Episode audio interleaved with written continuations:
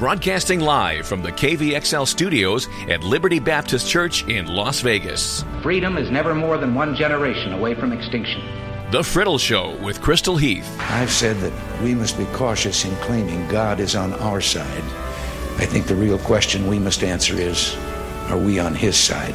Faith, family, freedom. For me, it's very simple. I think we've got to get the country back on the right track with the most inspiring agenda. A voice in the desert. Now, here's Crystal Heath. Hey, everybody. How you doing? Happy Thursday, one and all. Great to have you with us here on KVXL 101.1 FM Experience Liberty Radio, and gracias to those of you tuning in on the podcast over at iTunes or SoundCloud. That means thank you, by the way, in case you are from like Minnesota or something and aren't sure what it means. Today I am tackling a few different topics. The two that I'm saving for later in the program I am pretty confident about. And I feel good about those conversations. This first one we're going to have, though, is about an issue that I think we need to discuss, but it's one that's very sensitive, and it's one that I have spent a lot of time researching and a lot of time looking into, more time than I do with most things. I'll just put it that way, because this topic is one that I was not very familiar with, and one that I think needs to be addressed in a I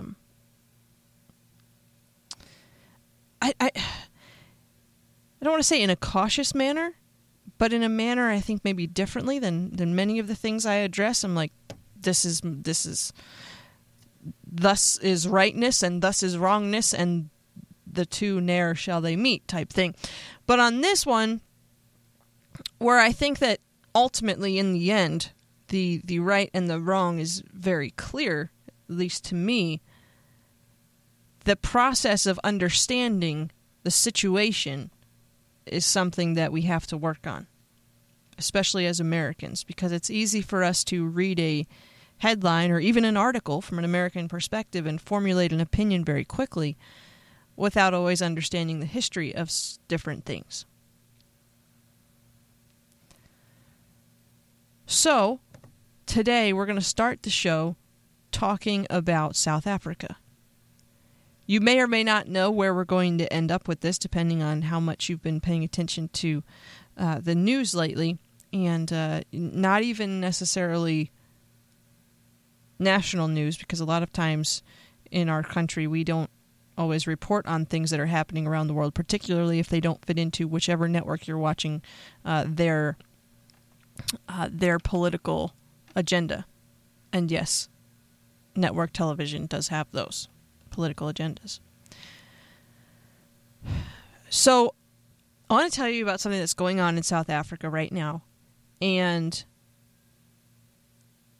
to do that, we first need to understand just a little bit of the history of South Africa. I don't claim to be any kind of an expert on South African history or even the issue that we're going to discuss, but I have been researching it, and so I want to share with you the things that I have learned, and maybe that you might learn too.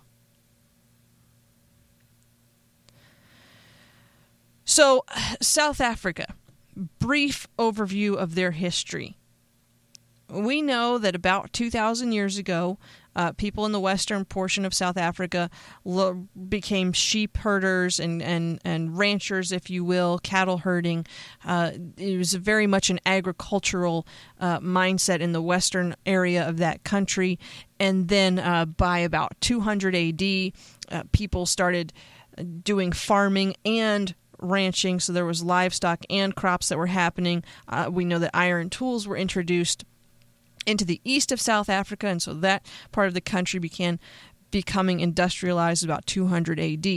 So we've got centuries of South African history that I'm honestly going to just gloss over, because I only have an hour in this program and we have a lot to discuss today, and that history is not as relevant to not that it's not as relevant, but it's the part that comes after that I want to focus on. So at the end of the 15th century, the Portuguese sailed past the Cape of Good Hope. So back when exploration was a thing and we used big boats to sail around, the only way to get where the Dutch wanted to go, or excuse me, the Portuguese wanted to go, was to go down around the Horn of South Africa.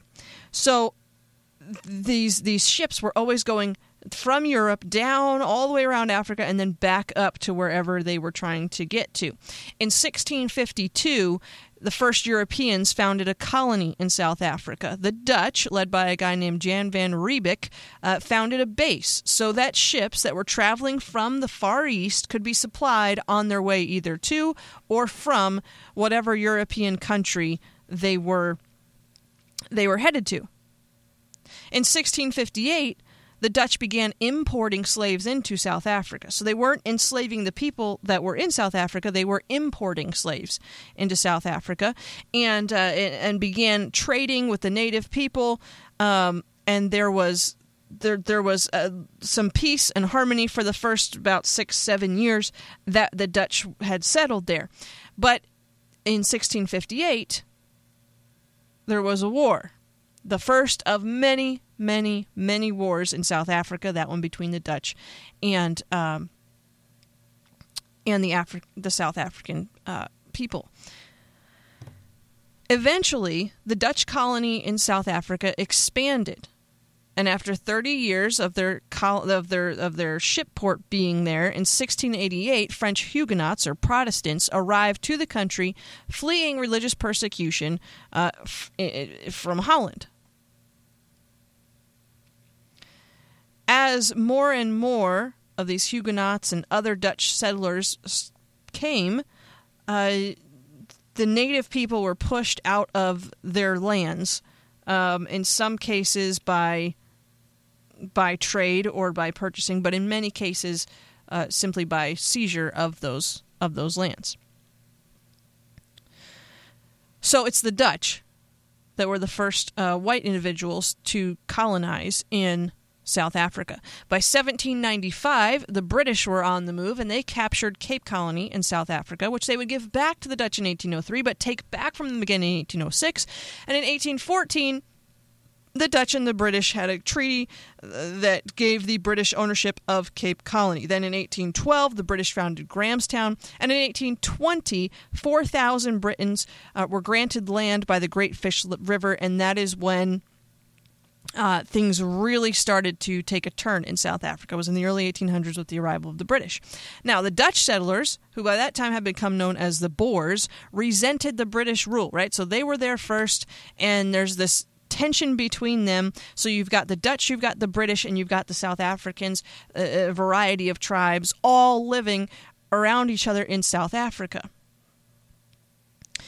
In 1834, the British abolished slavery. Remember, the Dutch had began importing slaves into South Africa. They'd been doing it at this point for about 75 years, and the Boers were not happy with British rule. So then the Boers, which would be the Dutch settlers, they migrated away from the British in what was called the Great Trek. So in 1838, the Dutch people separated from the British colonists because they were fed up with them and headed away from the Cape Colony and into another area of South Africa. I don't have time to go over all the geography and stuff for you because I'm taking way more time doing this than I was anticipating anyway. So in 1838, those Dutch settlers, the Boers, fought and defeated the Zulus at the Battle of Blood River and eventually would found two republics away from the British, the Orange Free State and Transvaal. In the 1850s, the British would recognize these two republics. Now, in 1867, diamonds were found in the Northern Cape, and in 1871, diamonds were found at another place called Kimberley. Gold was discovered in 1886. Meanwhile, all this is going on. The British now are fighting Zulus in South Africa. They're defeated by the Zulus in some of the battles, but would go on to win the war. So increasingly, as diamonds and gold are being discovered, as the Dutch are going and settling other areas, the British decide that they want to bring all of South Africa, including the Boer republics, under their control, which eventually they would succeed in doing. I'm really summarizing and fast-forwarding, but we're going to skip down to 1899. There's a huge war in South Africa between the Boers, or the descendants of the Dutch settlers, and the British. In 1900, the British were successful. The Boer people turned to guerrilla warfare, and then the British commander... The history of South Africa is just incredible, what these people went through. So the British commander would take these Dutch women and children to concentration camp, and more than 20,000 of them would die. In 1902, the Boers would finally surrender. The British would annex the Boer republics. In 1910, we had a united South Africa come into place. It became known as the Union of South Africa, and they created a constitution. When that happened, natives of South Africa, the black populations and the tribal populations of South Africa, were considered second-class citizens and would live in tribal reserves for much of the 1900s, and laws in 1913 and 1936 that were passed prevented them from owning land outside of certain areas. Most of them were not allowed to vote, and it was an oppressive time. So South Africa would fight the First World War against Germany. It would fight the Second World War against Germany. And then comes 1948. In 1948, a group of individuals known as the National Party came to power in South Africa. The National Party in South Africa, post having just fought Hitler, introduced a strict policy of apartheid in South Africa, which would be apartheid just simply means like separateness.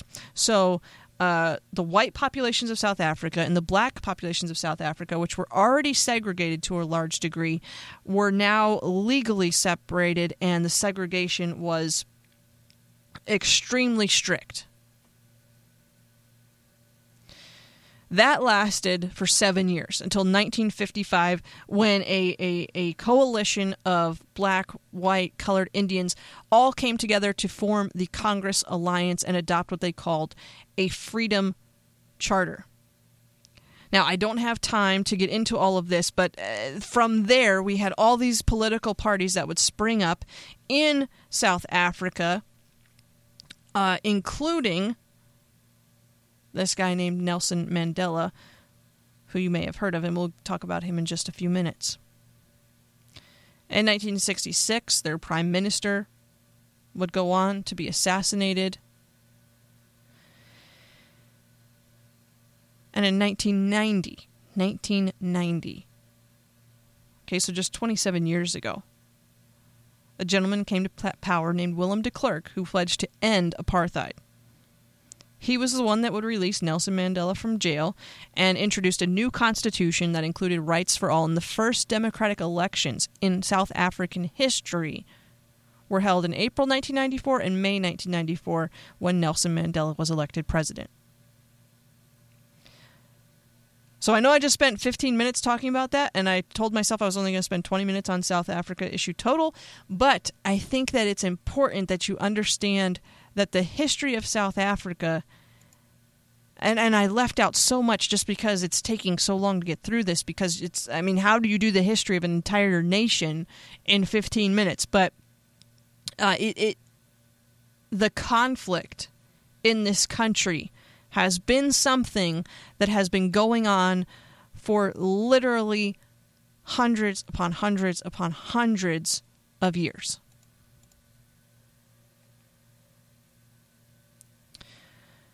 So, as the Dutch and the British were colonizing in South Africa,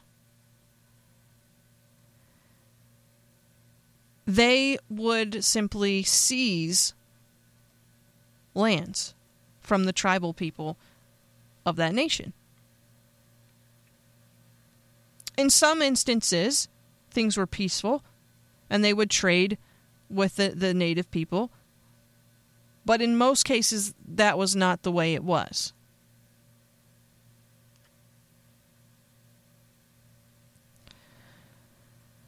So in 1913, and I mentioned this briefly, but just as a quick review before we get into what's coming. In 1913, the Natives' Land Act earmarked only 8% of all of South Africa for its black population. The white population, who comprised about 20% of those living in the nation, owned about 90% of the land. And that division stood until 1991 with the fall of apartheid.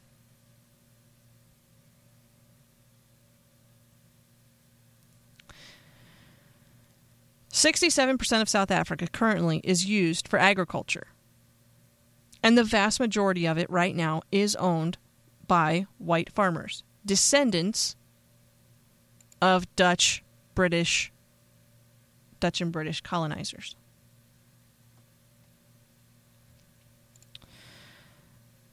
Now you have a little bit of the history. Let me take you to what's happening now. Today, in South Africa, 70 white farmers were killed in 2017 simply for being white farmers. 340 brutal attacks against white farmers were recorded last year, many of which included rape and torture. South Africa is experiencing right now incredible racial division.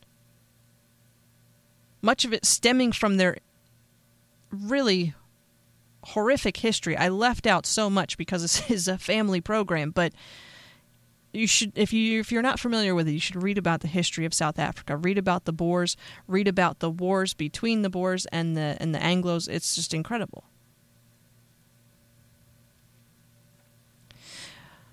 But now, the National Assembly of South Africa has voted in favor, I believe it was last week, of a motion to amend parts of the country's constitution.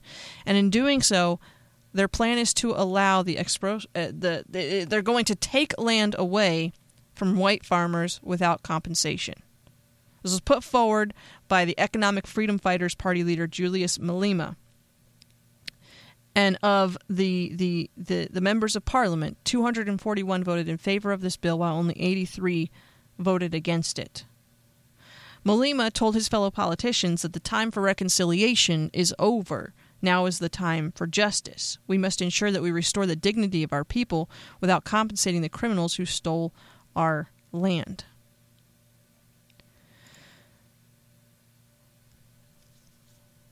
Now contrast that for a moment, if you will, with these thoughts, which I'm going to read to you. These ones are not mine. Okay, these are quotes. "For to be free is not merely," and they're all quotes from the same person, by the way. "For to be free is not merely to cast off one's chains, but to live in a way that respects and enhances the freedom of others. Never, never, and never again shall it be that this beautiful land will experience the oppression of one by another. If you want to make peace with your enemy, you have to work with your enemy. Then he becomes your partner. People respond in accordance to how you relate to them. If you approach them on the basis of violence, that's how they'll react. But if you say, we want peace, we want stability, we can then do a lot of things that will contribute towards the progress of our society. I detest racialism, not because I regard it as a barbaric thing, whether it comes from a black man or a white man. If there are dreams about a beautiful South Africa, there are also roads that lead to their goal. Two of these roads could be named goodness and forgiveness. Our daily deeds as ordinary South Africans must produce an actual South African reality that will reinforce humanity's belief in justice, strengthen its confidence in the nobility of the human soul, and sustain all our hopes for a glorious life for all." Those are all things said by Nelson Mandela. Contrast that now again with the current Economic Freedom Fighters party leader Julius Malema, who said the time for reconciliation is over. Now is the time for justice. We must ensure that we restore the dignity of our people without compensating the criminals who stole our land. So literally, what the South African Parliament has decided is that they will seize farmland owned or run by white farmers without any type of retribution, and they will do so by whatever means necessary.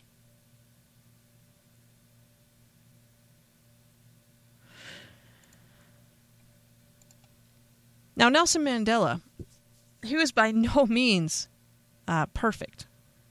And we'll talk about that in a moment.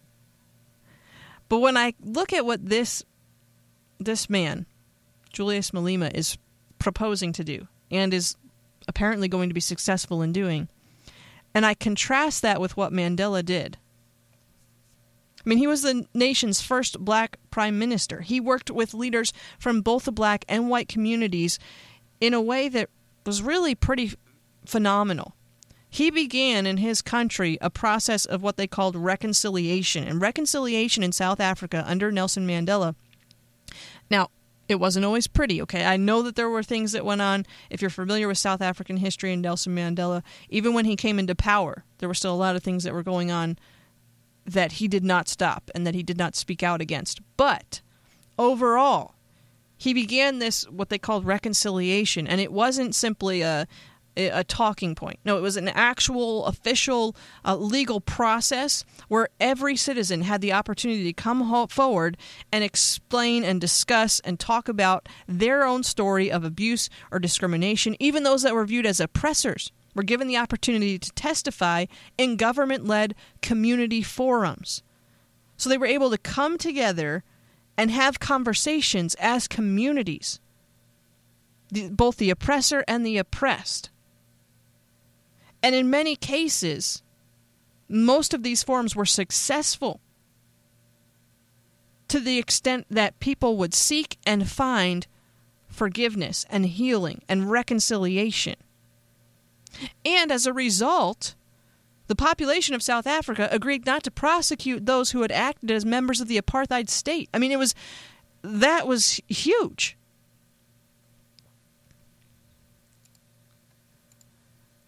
Nelson Mandela, just the fact that he was able to accomplish what he did is incredible.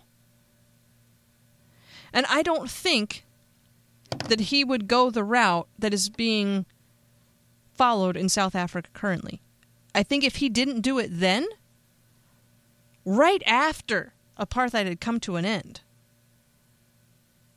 I don't think he would do it now. 27 years later. I don't think that Nelson Mandela's solution would be to seize all the farmland from anyone who is white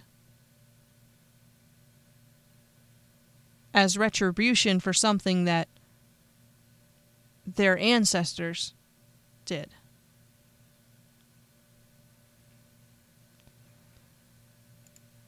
Now, I get it. Mandela, quite honestly, he was the head of a terrorist organization that was responsible for thousands of deaths. You know, we talk about Mandela's release from prison, but we don't often talk about why he was in prison to begin with. He had strong ties to communism. He hailed Yasser Arafat as an incredible leader and said that he was an outstanding freedom fighter for our generation. And he thought that communism would make South Africa a land of milk and honey, and you know, under his pre-presidency and pre-imprisonment, he was responsible for the deaths of thousands of individuals, much of which was black on black crime. So he was not this iconic figure that we should have our children aspire to be like necessarily, but once in power as president, he was able to work some incredible progress for his country. Now, unfortunately, in my opinion, his words in many cases were not reflected in his actions. But I don't think that this is a direction that he would have gone. And when we read stories like this, where we have a developed nation whose leadership is saying the solution to our problems is to take everything from a people group because of the color of their skin. That's time for a serious and difficult conversation. Now we're at a point where we have to ask some very difficult questions. Because, yeah, This land was seized by white men in many instances, and some it was purchased or traded for or whatever, but in most cases, it was taken. And at some point in history, it passed from one group to another by violence or whatever other means. Who then has a claim on the land? Should it be given back to the people who originally held it? And if so, how do we determine who those people would actually be? At what point, then, are individuals no longer responsible for the actions of their grandparents, great-grandparents, or great-great-grandparents? Or can that point be reached? Is there ever a point in history or a point in time where we come to a place where we can say, okay, you did not do this, so you will not be punished for something that your relatives did hundreds of years ago? Now, granted, in South Africa, I get it. The situation is much more modern. The history is much shorter in South Africa. We still had apartheid up until 1990. But as far as the land issue, this isn't something that's unique to South Africa. I mean, what do you think the Palestinian conflict is about? It's about the land. Who owns it? Who took it from whom? And in that instance, we can literally go back to Joshua and Moses and watch Israel come in and take land away from all kinds of different people groups, which actually, according to God's word, the land was already theirs through Abraham. But at that time, when Joshua and Moses came through, it wasn't Abraham's descendants that were living there. It was other people.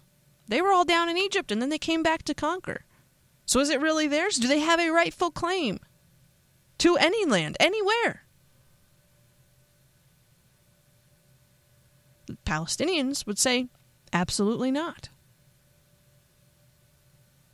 Because, Abraham wasn't, the first guy to live there.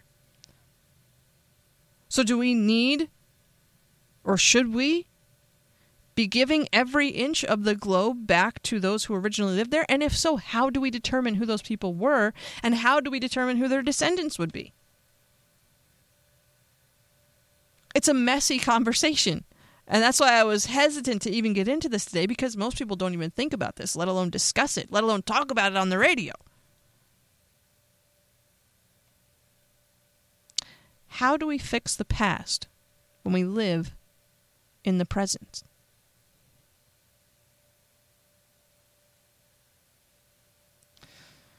Look, the murder, the rape, the pillaging, the vast racism and lack of human rights wasn't merely something done in the 1600s by the Dutch, nor was it reserved for the British of the 1700s or even the United government that utilized apartheid just decades ago.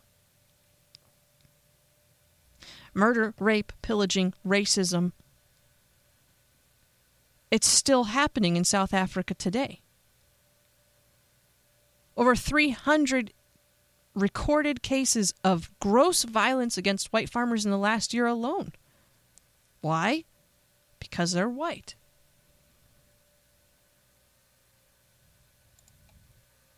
And now we have Julius Malema, the leader of South Africa, saying that white farmers are criminals, and that the time for reconciliation is over and now is the time for justice. Well, justice for what?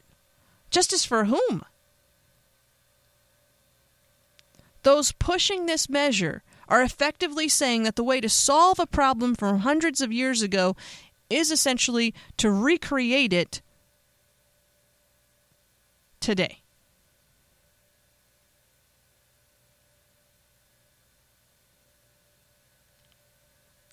It's wrong,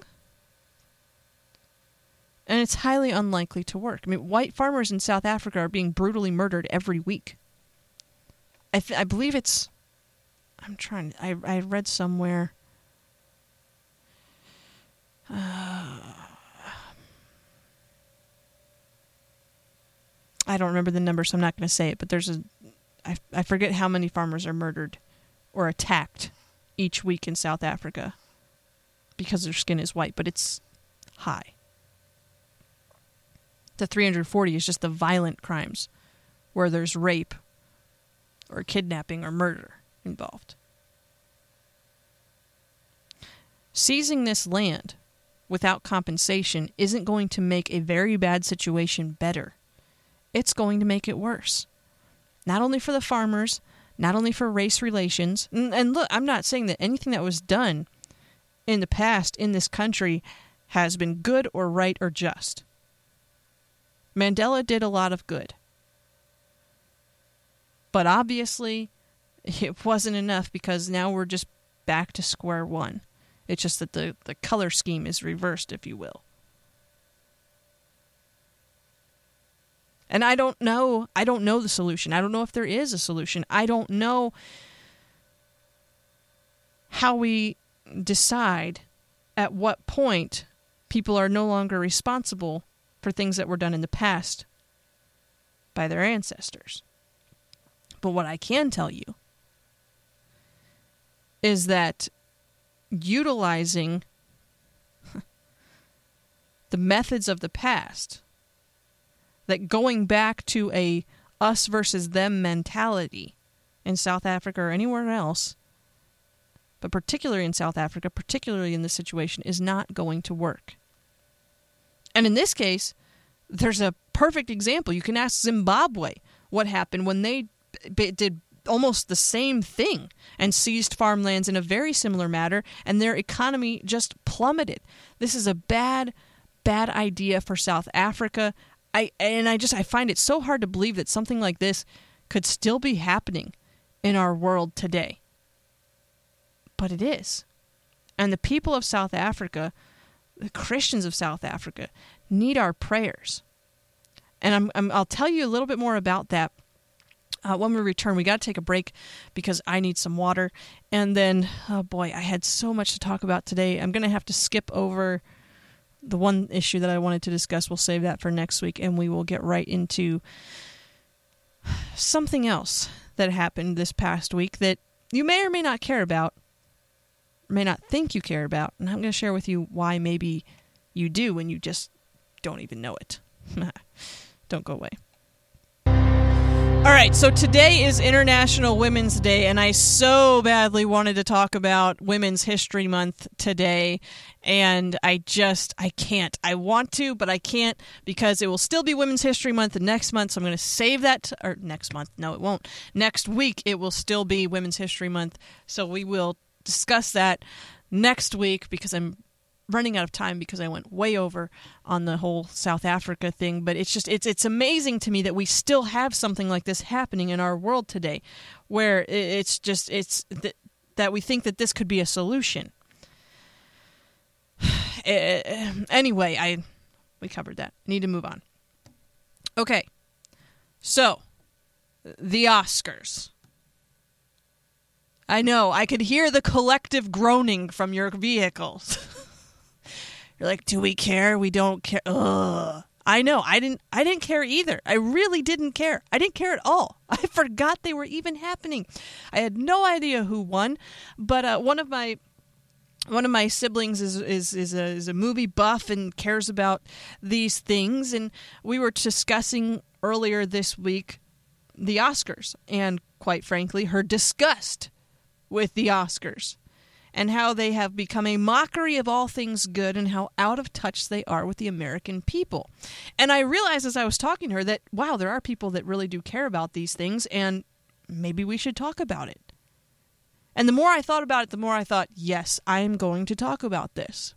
So, let's talk about the Oscars. Stay with me. I promise it will be worth it, okay? And this conversation, anyway. Okay. People are going to see Christian movies today. Why? So that's a good question, especially if you saw some of the earlier ones we made. But here's the reason. It's not because they have the best acting. Clearly. It's because they're wholesome. And, you know, we are finally getting some with good acting. Even like Mom's Night Out, that was pretty good. And I mean, look, I love Kirk Cameron. He has a phenomenal ministry. He works with Ray Comfort now. They're doing great things. But if you grew up in church, you know the era of Christian movies, like when it began, like Flywheel. If you ever saw Flywheel, I'm telling you, it was hard. We can be honest here, okay? Family talk right now.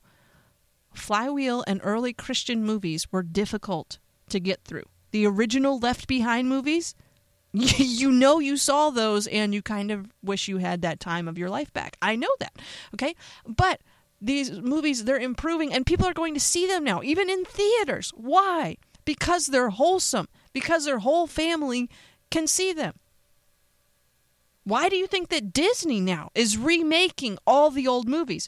Yes, you know, maybe today's script writers aren't as creative and they're not coming up with good storylines, so they just have to recreate anything. That's probably part of it. But why do we have a new Mary Poppins and a Winnie the Pooh and Aladdin and Lion King and Cinderella and on it goes? I know there's more that I'm missing.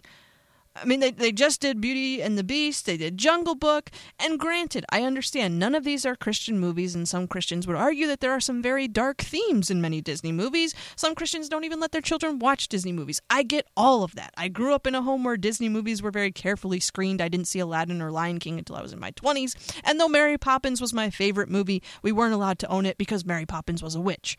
Okay? I'm not bitter about it. I don't mock my parents for it. I appreciate that they were doing what they thought was best for us, and they always explain their reasoning, and I appreciate that.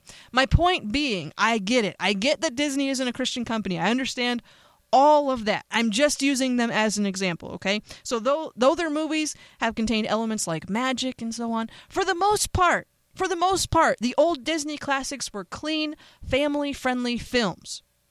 There wasn't this disgusting level of sex and violence and drugs and alcohol and perversion that you see in so much of what we call entertainment today. And Disney is having success with these remakes because families are starving for wholesome entertainment in today's culture.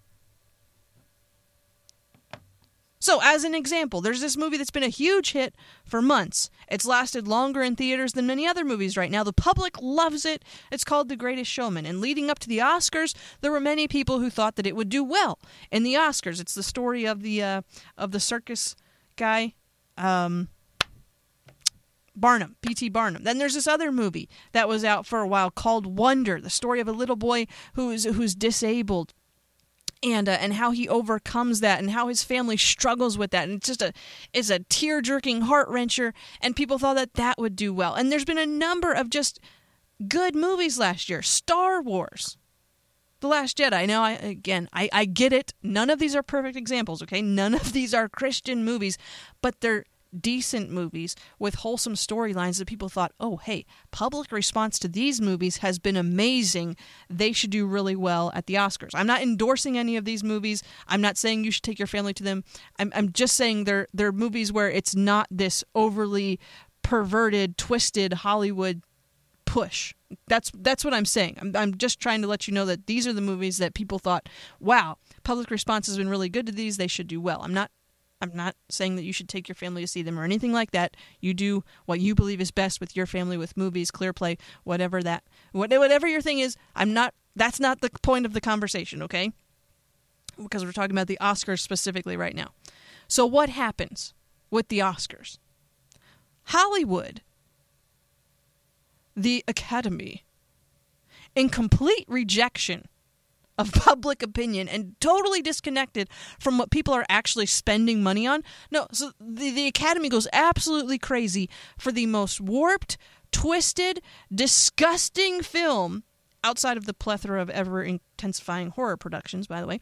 But this movie, I read about it and I was just mortified. I didn't watch it for obvious reasons. I didn't even know about it until it won all this stuff at the Academy Awards. And I was talking to my sister about it, and she was like, do you understand what movie just won and why Hollywood is so excited that it won? And I was like, no, I have no idea. And so we started having this conversation. And then I went to Plugged In, which is a ministry from Focus on the Family, Plugged In Movie Review. They review movies, they review games, they review books. It's a fantastic resource. You should use it if you don't. Plugged In Movie Reviews. But so there's this movie. It's called The Shape of Water. It won Best Picture. It won Best Director. It won Best Original Music Score. It won Best Production Design. It was nominated for Best Actress, Best Supporting Actress, Best Supporting Actor, Best Original Screenplay, Best Cinematography, Best Costume Design, Best Film Editing, Best Sound Mixing, and Best Sound Editing. In case you lost track, that's 13 things it was nominated for, 4 of which it won. That is a huge amount of things. So when you hear about a movie that has 13 nominations, you expect it to be a wow movie. Now, parents, if you are listening with your kiddos right now, I'm about to talk about some things that may be not suitable for the youngest listeners. All right, It won't be, obviously, it's a family program, so I'll still be careful, but I'm just saying if you don't want to have to explain about interspecies relationships to your children right now this morning, then you may want to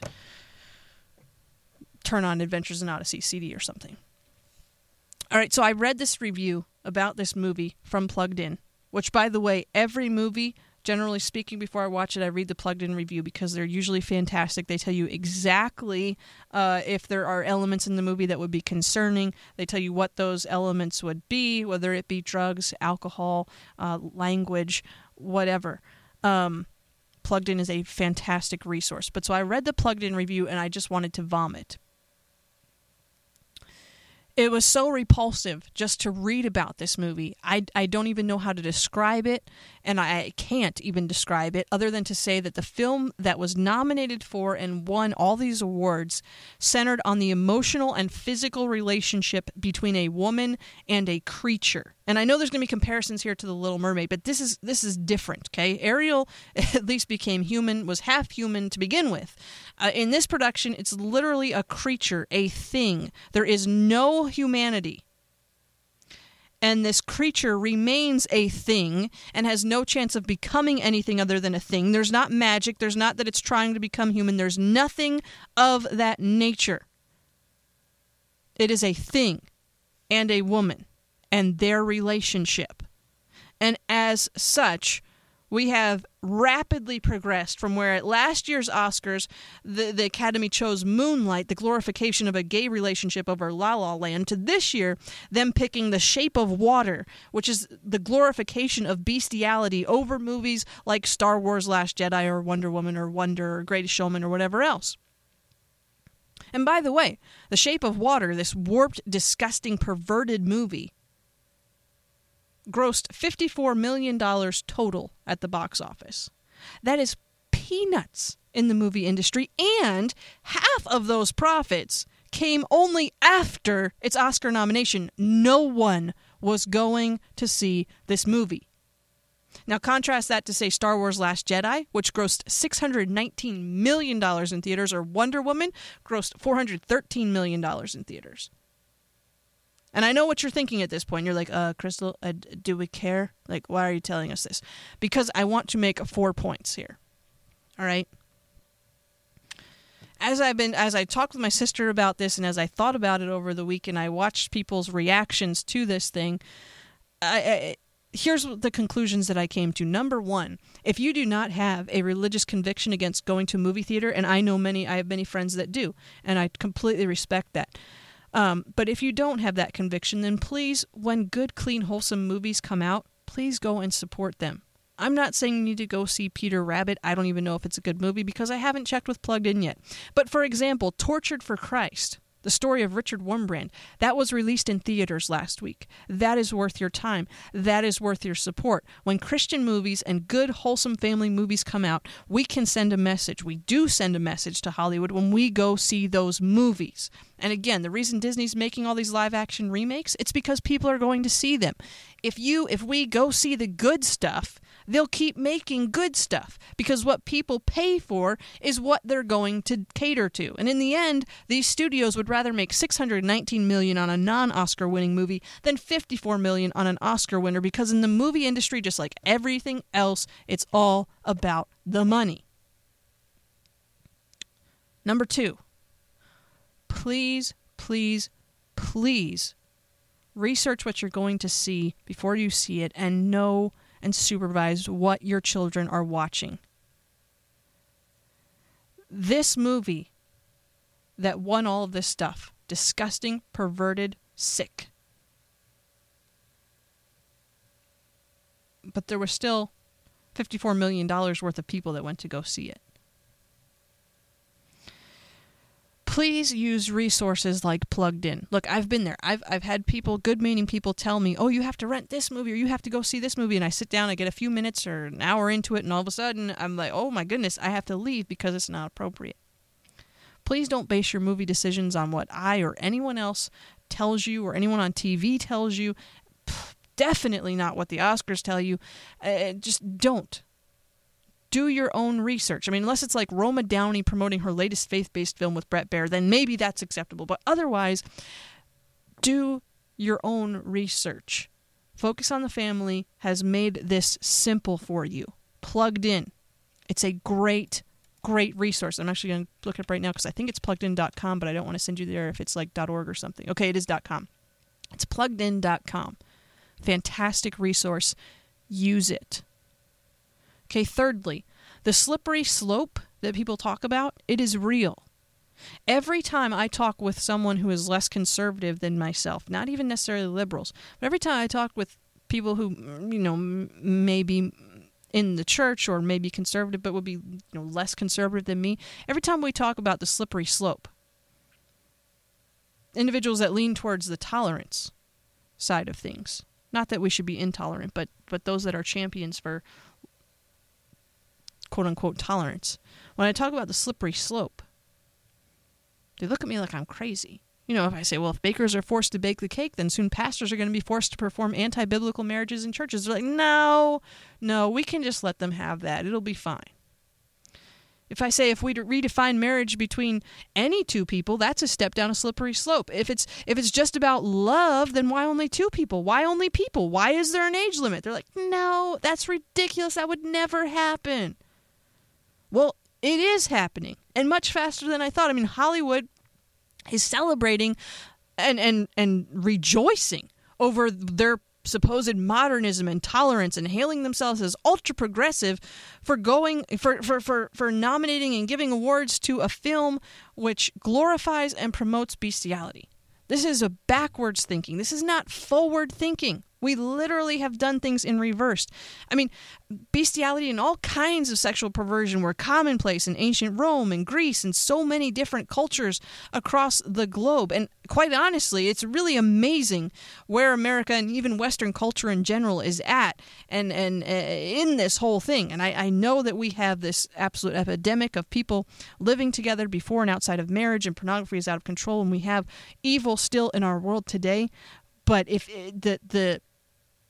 the perversion that has permeated society for millennia, the things that cultures used to do would just horrify you. I mean, Greek boys used to be kidnapped by Greek men, their families and friends helping these men kidnap these boys, and they'd spend months being abused, and this was held as an admirable thing and an honorable thing in society and promoted. There's disgusting perversion that Satan has used in cultures throughout our history, and where we are today is really nothing like what was done in the past. And sometimes we forget that because all we see is the evil that's now, and we don't realize how the gospel of Jesus Christ and the Judeo-Christian values on which this country was built have kept generations of Americans from deep, dark levels of perversion that much of the world, historically speaking, has embraced in the past. But now, instead of recognizing that God's way made a difference and that God's way is the best way and that God's way works, Hollywood is super excited about them taking massive leaps backwards in this area. So the slippery slope is very, very real. Don't allow yourself to watch absolute filth and garbage like this. Be aware of what's going on.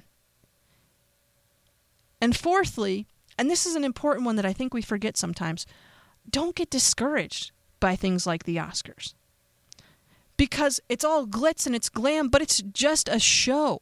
The films that are being hailed as the greatest ever by the Academy that are so warped and twisted that we look at and are repulsed by, we're not the only ones. America as a whole and American families are rejecting them. Just because Hollywood says it's cool doesn't mean that that's what all of America thinks. Remember that when some TV entertainer or personality is telling you what America is actually like or what Americans do or should think. No, there are a lot more people out there who think like you than who don't. Yeah, sure, the Oscars may have said that a film glorifying bestiality was the best one we've had in generations, but Americans, with our dollars, we do not agree. So you can live in a state of gloom and doom over our country because of things like this that happen within our country, or you can realize that these people promoting these things are still the minority. They just happen to be a very vocal minority, and they're the squeaking wheel that's getting the oil. If you've made it this far in today's program, thank you for listening. You're my hero. I appreciate you. I told you, I warned you that today was going to be heavy stuff and that I was going to ramble on different things. And both of today's topics were based on real conversations I've had with real people just in the past week. You know, and it may seem discouraging that farmers are having their lands seized in South Africa based on a continuing issue of racism and racial tension in that country. And it may be disheartening that the Oscars went the way that they did and that is the type of thing that Hollywood is glorifying in our society. But here's the thing. We don't need to be discouraged about either one of these issues, because in South Africa, churches and pastors are rising up and speaking out and working with communities to solve the problems that their government is continually failing to fix, because the government isn't the answer in that country. It hasn't been for centuries. But churches now have an incredible opportunity in that country, and we need to pray for our Christian brothers and sisters in South Africa and the work that they are doing and the doors that are open for them. And as for the Oscars, don't be discouraged. Look at the facts. Look at the numbers. The Oscars may be picking the filth, but Americans as a whole, we're rejecting this junk left and right. And we have great resources like Plugged In that we can and we should use. If you've never visited their website before, you need to do it today. No, Plugged In is not a sponsor of this ministry. It's a fellow nonprofit, okay? It's PluggedIn.com. PluggedIn.com. Know what you're going to see. Know what your children are going to see. Be informed. They let you know if anything is going to spoil anything, so you don't have to worry about spoilers. But just utilize the resources that God has given us to help your family be the best that it could be. And that's the show. Thank you for being with us today. I do hope that I haven't scared you away, and you'll join us again tomorrow for Fun Friday. And for those of you who just do the podcast thing, we will have a new episode up for you next week, and I promise we will get to Women's History Month next week, because I had a whole big thing prepared about that, but we ran out of time. Join us for church Sunday, 9:30 or 11:15. Our address is 6501 West Lake Mead Boulevard. Did I say that service times are 9:30 and 11:15? I think I did already say that. Either way, either one you should come to our Sunday night, 6 p.m., or you can catch us online at experienceliberty.com. Have a great day, everyone.